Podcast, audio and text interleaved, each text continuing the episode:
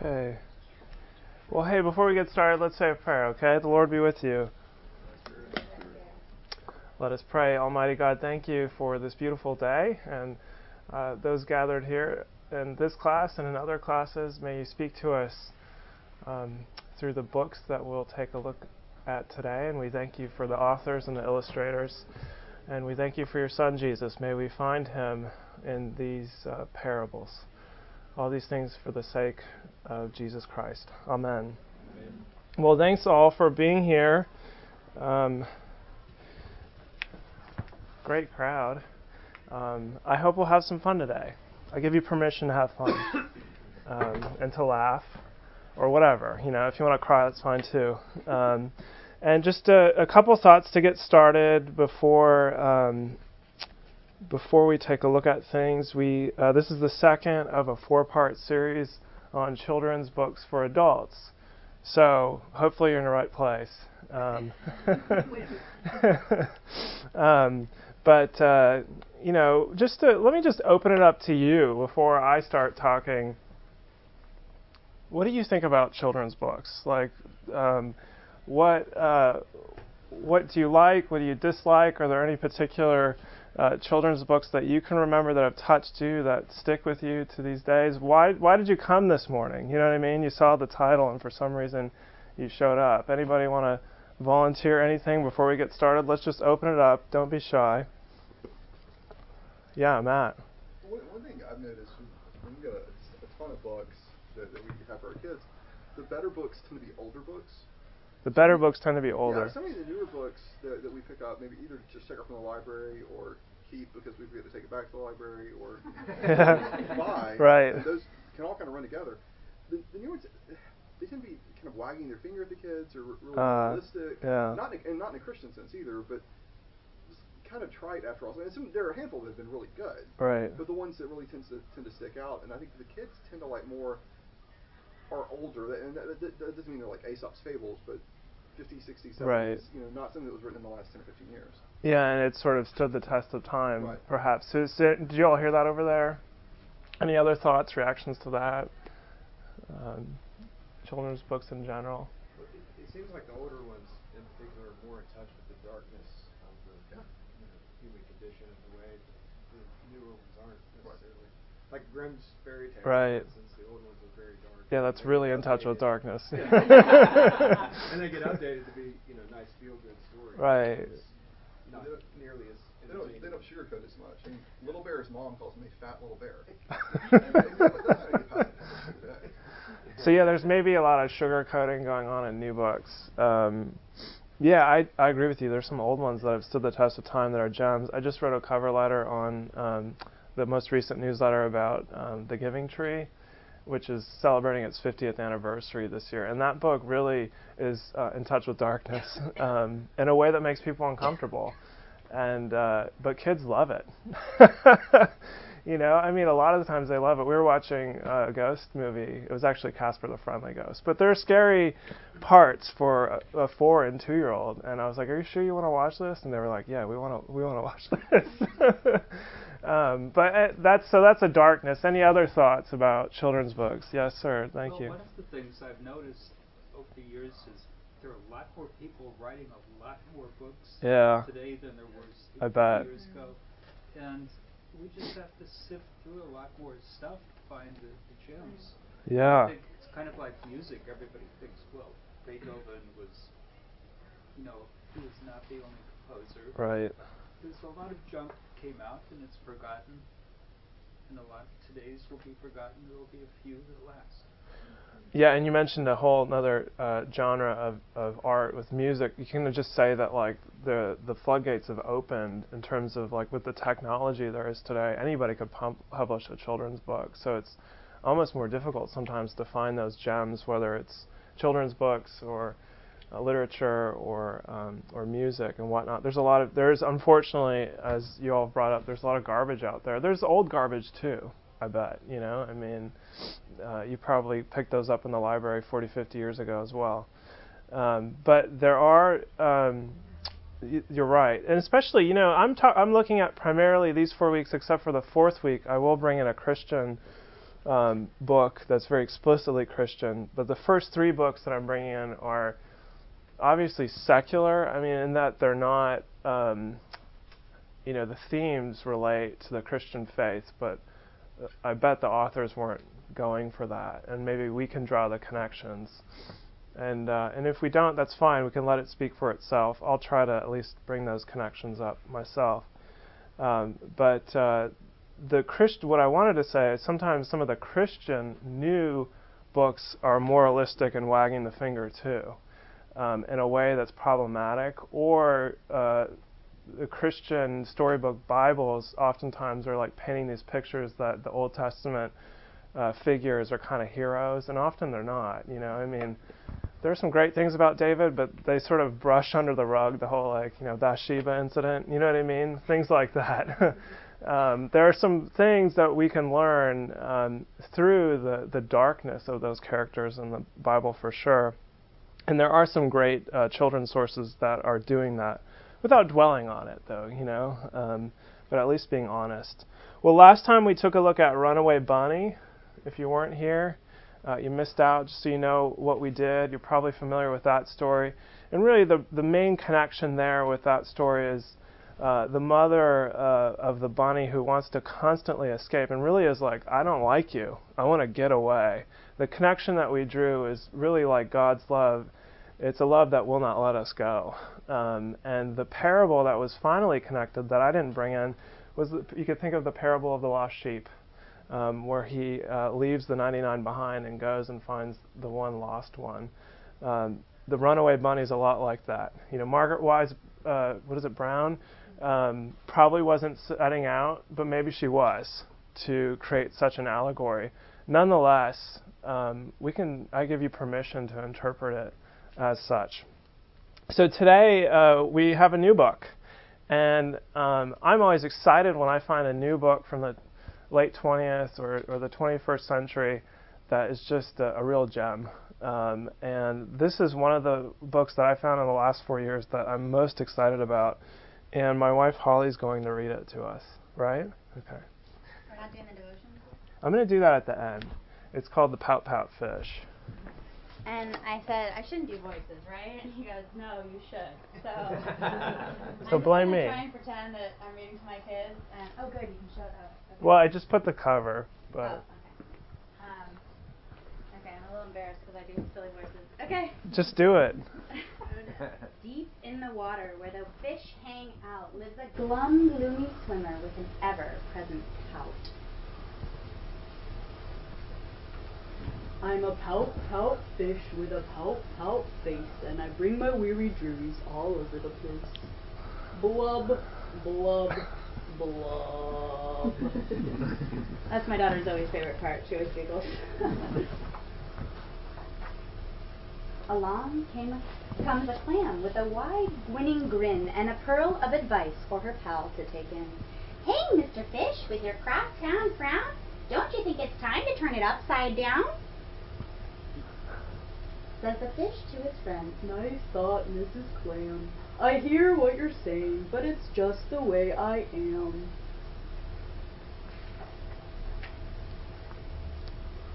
I'm a pout pout fish with a pout pout face, and I bring my my weary drearies all over the place. Blub, blub, blub. Along comes a jellyfish. He floats through the ocean, his tentacles all trailing in a gentle locomotion. Hey, Mr. Fish, with your daily scaly scowl, I wish you wouldn't greet us with a grimace and a growl. Says the fish to his friend, Mr. Jelly, I agree. I'd like to be more friendly, but it isn't up to me.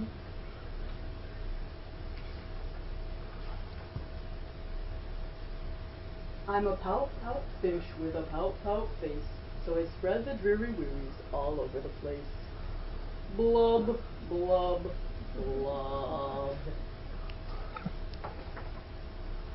Along comes a squid, quite a slender, squiggly sight. She is squirmy, she is squelchy, she is slightly impolite. Hey, Mr. Fish, you kaleidoscope of mope. How about a smile? A little joy, a little hope? Says the fish to the friend to his friend, Mrs. Squid, I would try, but I haven't any choice. Take a look and you'll see why.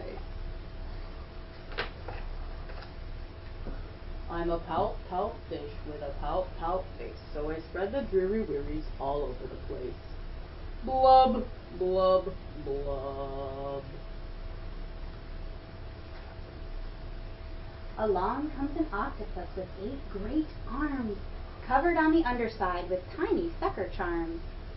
Hey, uh, what word? Whatever comes. Mr. Fish, let me tell it to you straight. Your hokey pokey sulking is an unattractive trait. Says the fish to his friend.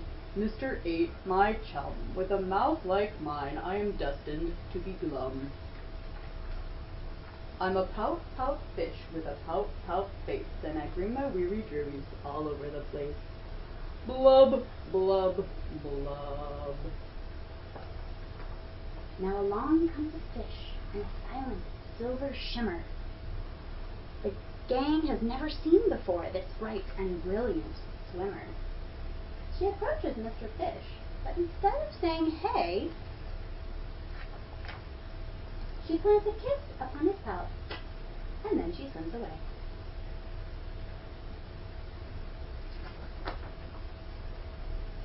Mr. Fish is most astounded. Mr. Fish is just aghast. He is stone faced like a statue. Then he blinks and speaks at last. My friends, Said Mr. Fish. I should have known it all along. I thought that I was pouty, but it turns out I was wrong. I'm a kiss kiss fish with a kiss kiss face. For spreading cheery cheeries all over the place.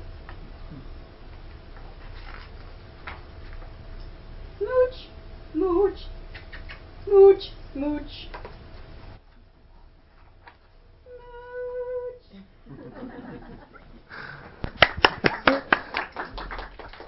Thanks, Holly. so, um, just to review the story, there's a fish in the ocean uh, called the Pout Pout Fish, or Mr. Fish, right? And uh, he has four friends who um, are probably a lot like you, a lot like me, and a lot like people you come across. And they're like, dude, why don't you smile? You know, um, cheer up, get it together. Um, and he says, I, you know what? I just, I can't help it. That's just the way I am. It's my disposition.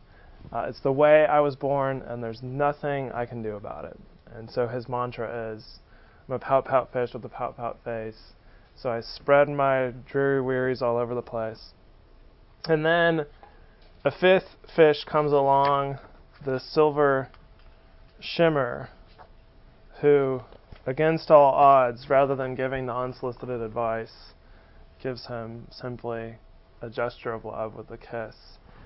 And he's already upside down and sad and he's contemplating it, but you notice this picture when he's right side up, he's still actually upside down, the way they've drawn it. But his world has been literally kind of turned upside down. And rather than and he's smiling for the first time despite what he thought. And he, in turn, loves the four do-gooders, like the um, the guys who come to talk to Job, you know, and gives them a kiss, and reciprocates back to the silver shimmer. So that's the, the just a recap. Any reactions to this book, this story? For better or for worse? Yeah. As someone who's married to a pout pout fish, I can, This is being recorded. um, I, you do. I mean, people who are who are in a s- in a sad place obviously don't like it when people are telling them to feel better. It never makes them feel better. But it reminds me of this of this video that was around the last two weeks about the woman walking down the street and people were harassing her. I haven't watched it, but I've heard about it. Yeah. They're yelling at her, and part of what they're yelling at her is a lot like this, which is you know smile, Yeah, be yeah. happy, and all that sort of thing. And it's funny because it, it's it's it's not really about the pout pout fish and them wanting the pout pout fish to be happy. It's more about them not wanting to feel bad Hmm. or be reminded that unhappiness exists or something like that because they can't they just can't deal with someone being sad Yeah. minutes. And it's, uh, um, but it's so it's it's it's it's it's more like they're concerned about their own needs rather than the needs of the pout pout. Right. Exhorting them to be happy. And, and you know what it's like when you're in that position, like the woman walking down the street or the pout pout fish, and someone comes to you. you have you had this happen before? And someone says, "Smile." What do you want to do? You want to smack them. You want to. I'm smiling on the inside. You know, I mean, do I? It would hurt if I was like walking around like this. You know, that's what I'm thinking. I'm actually not always in a bad mood. You know, I mean, but. Yeah, you know, but it, so it's like it's unhelpful, and it's often you're right. I think a, a projection, perhaps, of what um, the other person uh, has going on onto you. Um, thank you for that, Michael. Any other thoughts about this story? I think most of us have worked in places where there's a pout pout person that works there. Yeah, Nothing is ever satisfying to them, you know. And then as a psychiatrist, I see people who are content no matter what is going on. right. I see people who are depressed for chemical reasons rather than the lack of love. You know, so it's really difficult when those people are told to get up off your butt and work. Right. You know, because it's it's it's more hurtful than helpful. Yeah. What what in your experience as a psychiatrist does work or has worked? Well, it, first is finding out why they're depressed because it may be it may be a reaction to some loss they've had, and uh, and, and talk them through it, help them work through it. Yeah. It may be because of biological uh, uh, inherited problems such as bipolar or something like that, and in that case they will need medication. Yeah. So it is it's always an individual thing, and you never ignore the possibility that it's it's really a lack of uh, spiritual connection. Mm. Yeah, and so um, the uh, the four other fish are kind of like the guys who are like, get off your duff, like get it together. And and so what's the silver shimmer like? What happens there, Mary? The law. Yeah, sure. Go ahead. Yeah, law and grace. Keep going. Say more about that. Well, I, I loved your analogy of the four friends, Job's four friends. Yeah. What has he done to, to have this wrath of God on him now? And there's blame, accusing the accuser. Right. And grace comes in right where the pout pout fish is and doesn't expect the pout pout fish to pull, up, pull himself up by his bootstraps and put a smile on his face. He loves the, she loves the pout pout fish right, right where she is. Right. Yeah. Go, kind of goes where he is. Right. Yeah. Meets him and Yeah. pouting. And acknowledges like that he needs love, basically, more than anything. And it would have been a very different story if it had been a fish that was well known and it was like in response to the pow pow fish smiling or something like that. You know, it's it's this fish from out of nowhere that doesn't know anybody and it just descends and gives this love completely irregardless of the pow, pout fish. I mean, it's Yeah. not because he's I mean, or at least I, I, I read it as it's not necessarily because of anything he did or didn't do. She just wanted to do that. Yeah. Which, you know, it's like Jesus, we didn't deserve it. Right. Yeah. Yeah. I, w- I would think there's a big distinction between this book for little kids, because if a little kid is, you know, mopey and frowny all the time, I would be very worried, because little kids are kind of naturally very happy, very happy. Mm. But applying it to adults, um, I'm wondering about the contrast between this, where the idea is people should be bright and happy, as opposed to C.S. Lewis, who wrote about, you know, characters like anybody remember the Marshwiggle in one of his books, who was always looking. He actually deep down, you could tell, was very, very. Uh, I don't know what the word is. Not happy, quote unquote, but he was very determined. He knew what life was about, Mhm. but he always was looking on the bad side. P- pessimistic. You mean? Uh, he seemed to be a pessimist, Mhm. but he really wasn't. Mm. And one of the things, you know, it's clearly out there aquarium companion, um, Scandinavians are. Right. and that, that's true. Although I had some relatives who were laughing Italian like. But I mean, there are d- different types of people, and trying to make them all like this, I worry.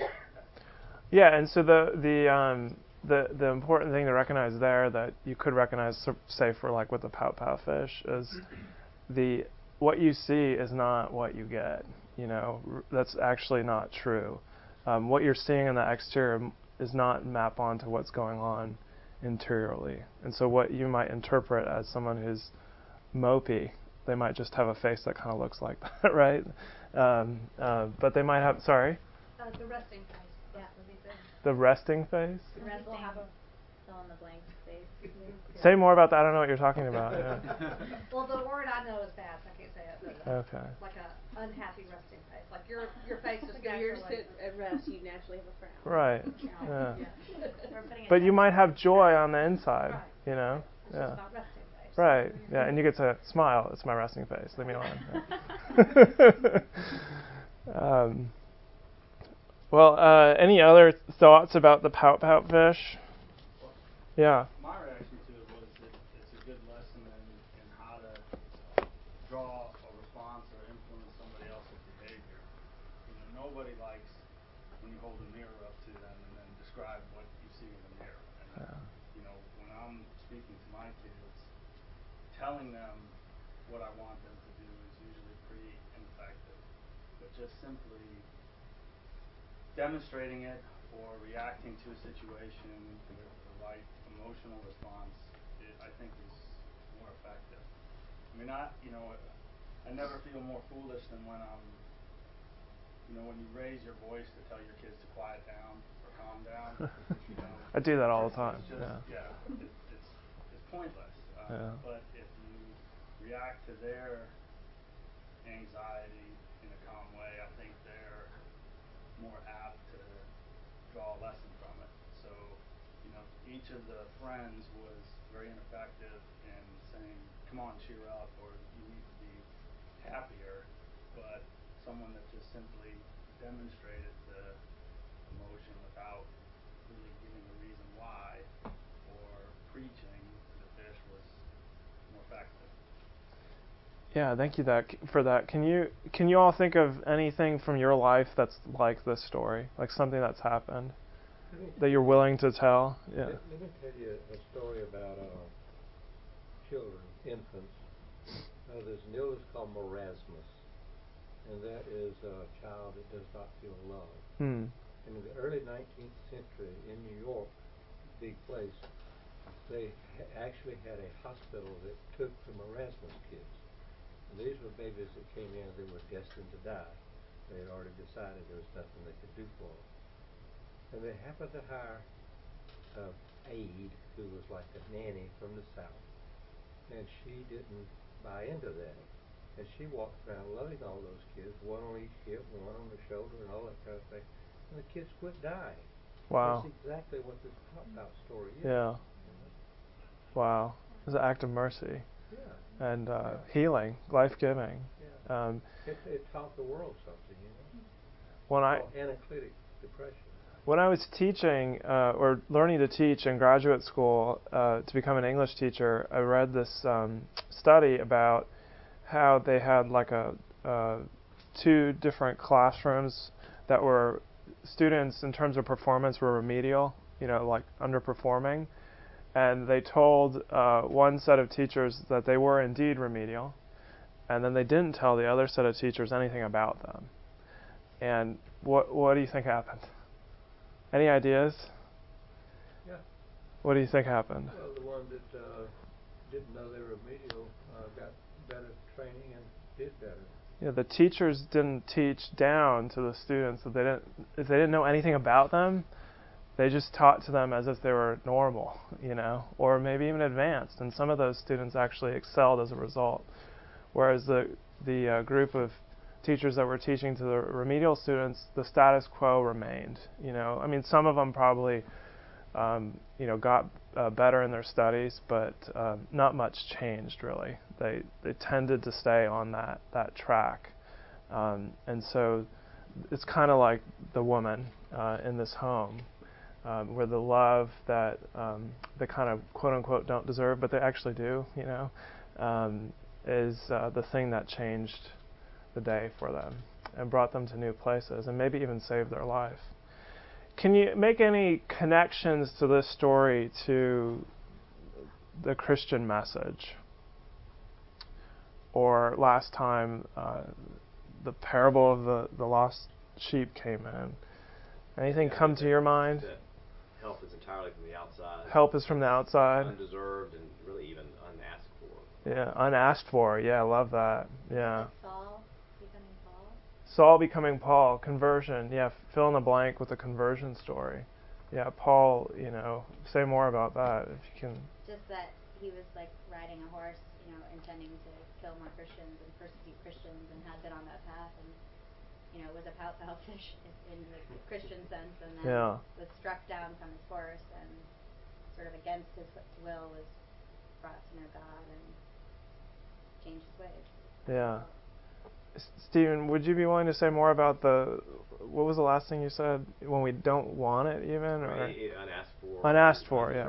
Un- um, and I think, I mean, I wonder if that's the message that children might get from this is that, is that, you know, maybe not to worry if they can't make themselves be happy or do something or whatever, that, that to be aware that to help help comes from the outside. and, Yeah. and, and, and, and that, you know, and then tying it to the Christian message that, you know, we're not in control anyway. Right. Uh, help always has to come from the outside.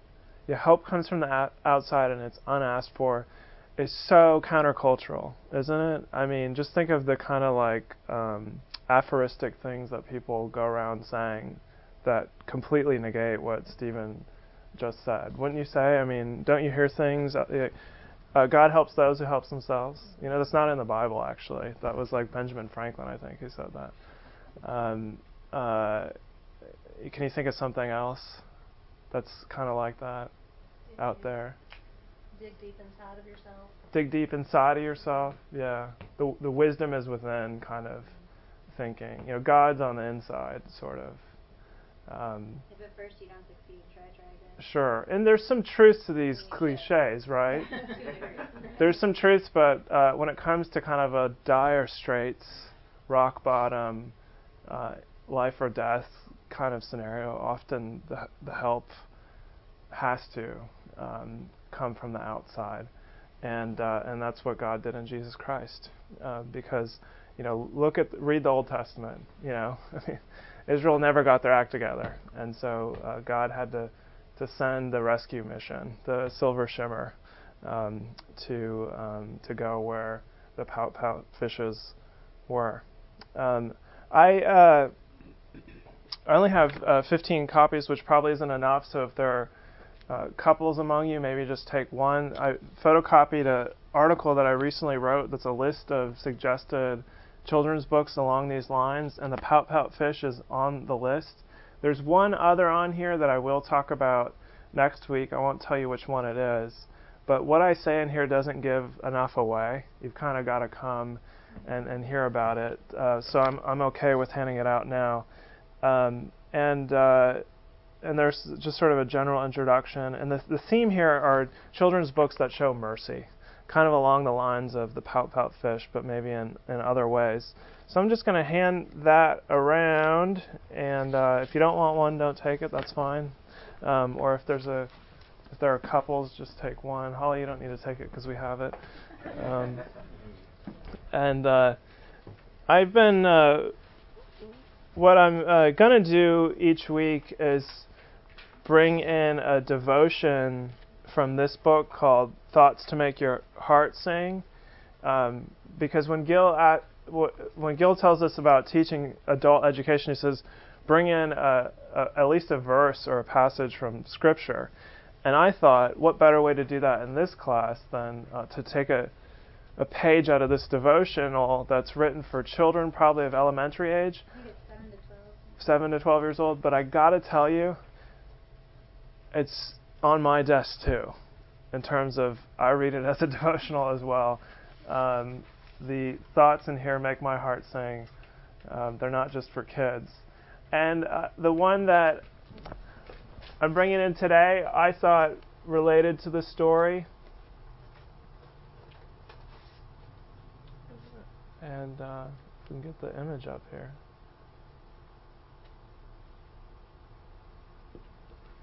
Why isn't it opening?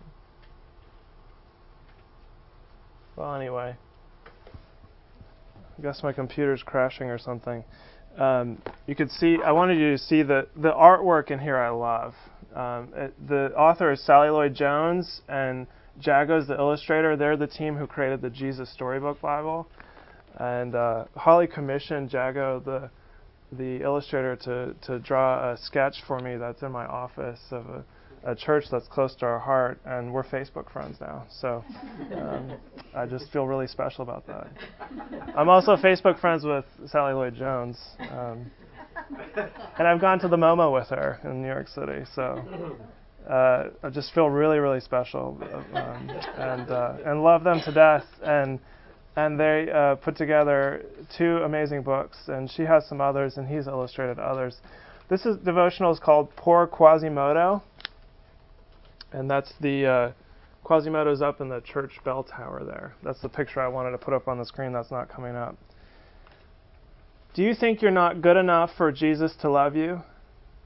Victor Hugo wrote a story called The Hunchback of Notre Dame. It's about Quasimodo, who is so ugly he hides up in the bell tower.